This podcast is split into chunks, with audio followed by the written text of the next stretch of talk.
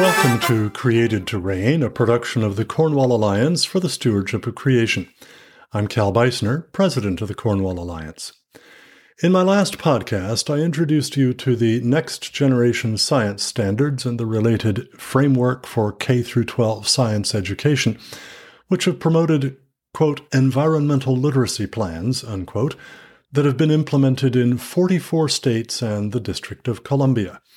The NGSS and the framework, though supposedly religiously neutral, are actually built on the foundation of atheistic naturalism and materialism.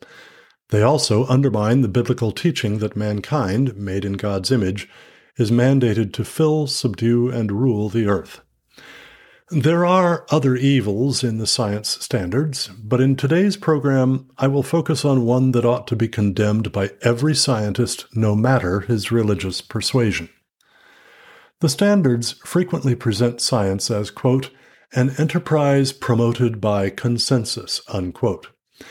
On the contrary, consensus is not a scientific value, but a political value as should be clear to anyone familiar with the history of science, which chronicles scores or even hundreds of great reversals of once reigning paradigms, as documented, for example, in Thomas Kuhn's revolutionary book, The Structure of Scientific Revolutions.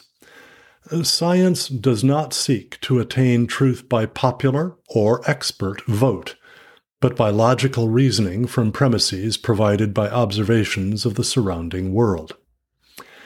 I consider this one of the most serious errors in the standards, both because it undermines true science and because it plays into the hands of those who intentionally politicize science, the proponents and practitioners of what is called post-normal science. Post-normal science is essentially postmodern deconstruction, a literary theory developed in the humanities that holds that language doesn't convey meaning or truth, but only projects power. An idea which, by the way, is self refuting. For if it's meaningful and true, then it defines itself as meaningless and untrue and merely projecting power, which means there's no reason to believe it. Uh, postnormal science is postmodern deconstruction applied to the sciences. For postnormal science, scientific procedures, observation, hypothesis, experimentation, testing, computer modeling, even peer review for publication, are undertaken not to discover truth about the world, but to project power, to further an agenda. Consequently, post-normal scientists go through the motions of what we all think of as science, but only for show. Their conclusions are already determined.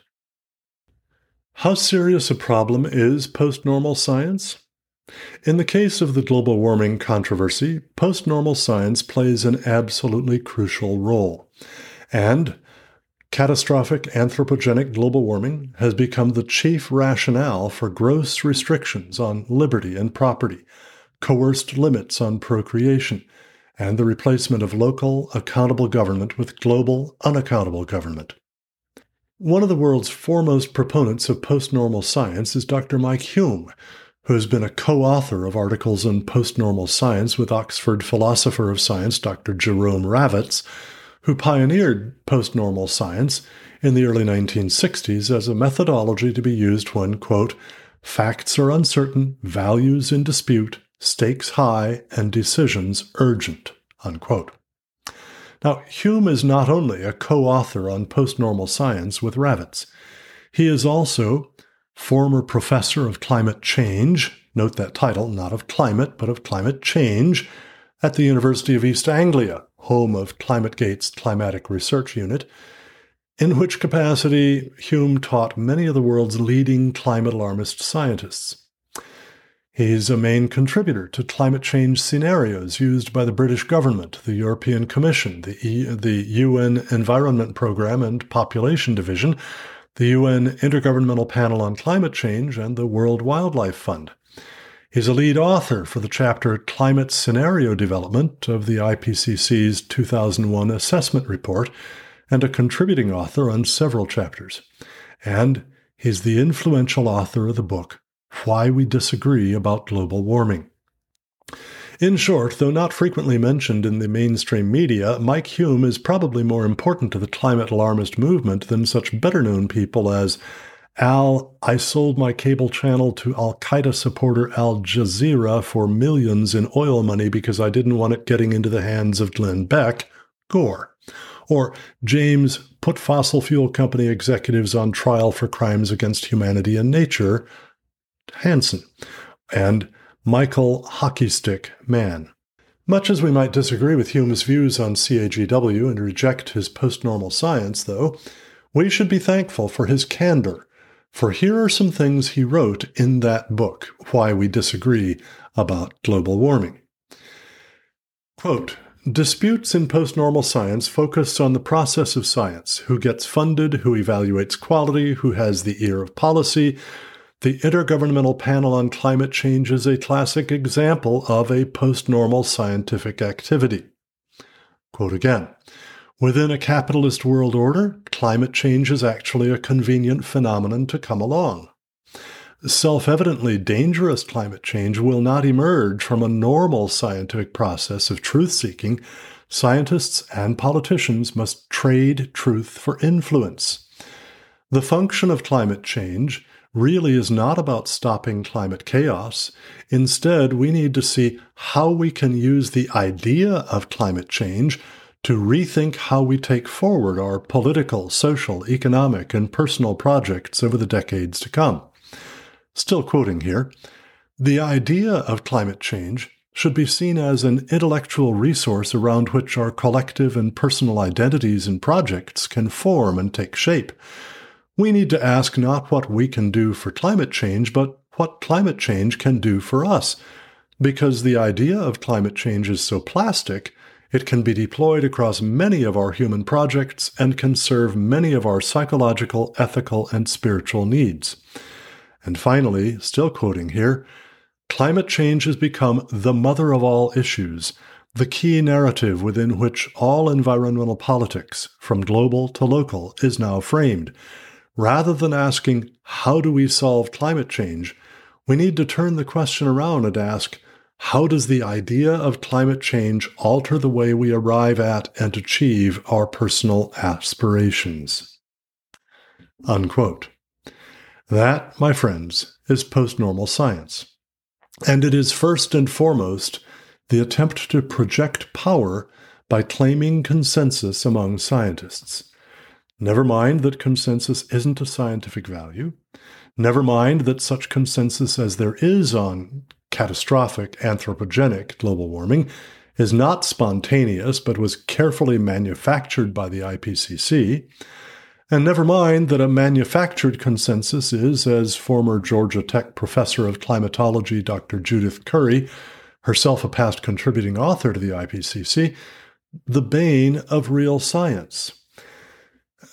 It minimizes uncertainty. It enforces bias in selection of experts privileged to define it. And so, in the long term, ironically and rightly, consensus undermines credibility. The global warming juggernaut is post normal science on the march, and our public schools are already indoctrinating children with the belief that consensus is a scientific value.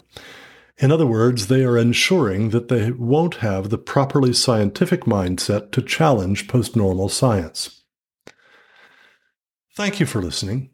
The Cornwall Alliance is a network of evangelical Christian theologians, scientists, economists, and other scholars dedicated to promoting biblical earth stewardship, in contrast to environmentalism, economic development for the poor, and the proclamation and defense of the gospel in a world permeated by a green movement whose worldview, theology, and ethics are overwhelmingly anti Christian, whose science and economics are often badly flawed, whose policies, therefore, often are of no real benefit to natural ecosystems but are harmful to the poor, and whose doctrines of God, creation, humanity, sin, and salvation are anti biblical.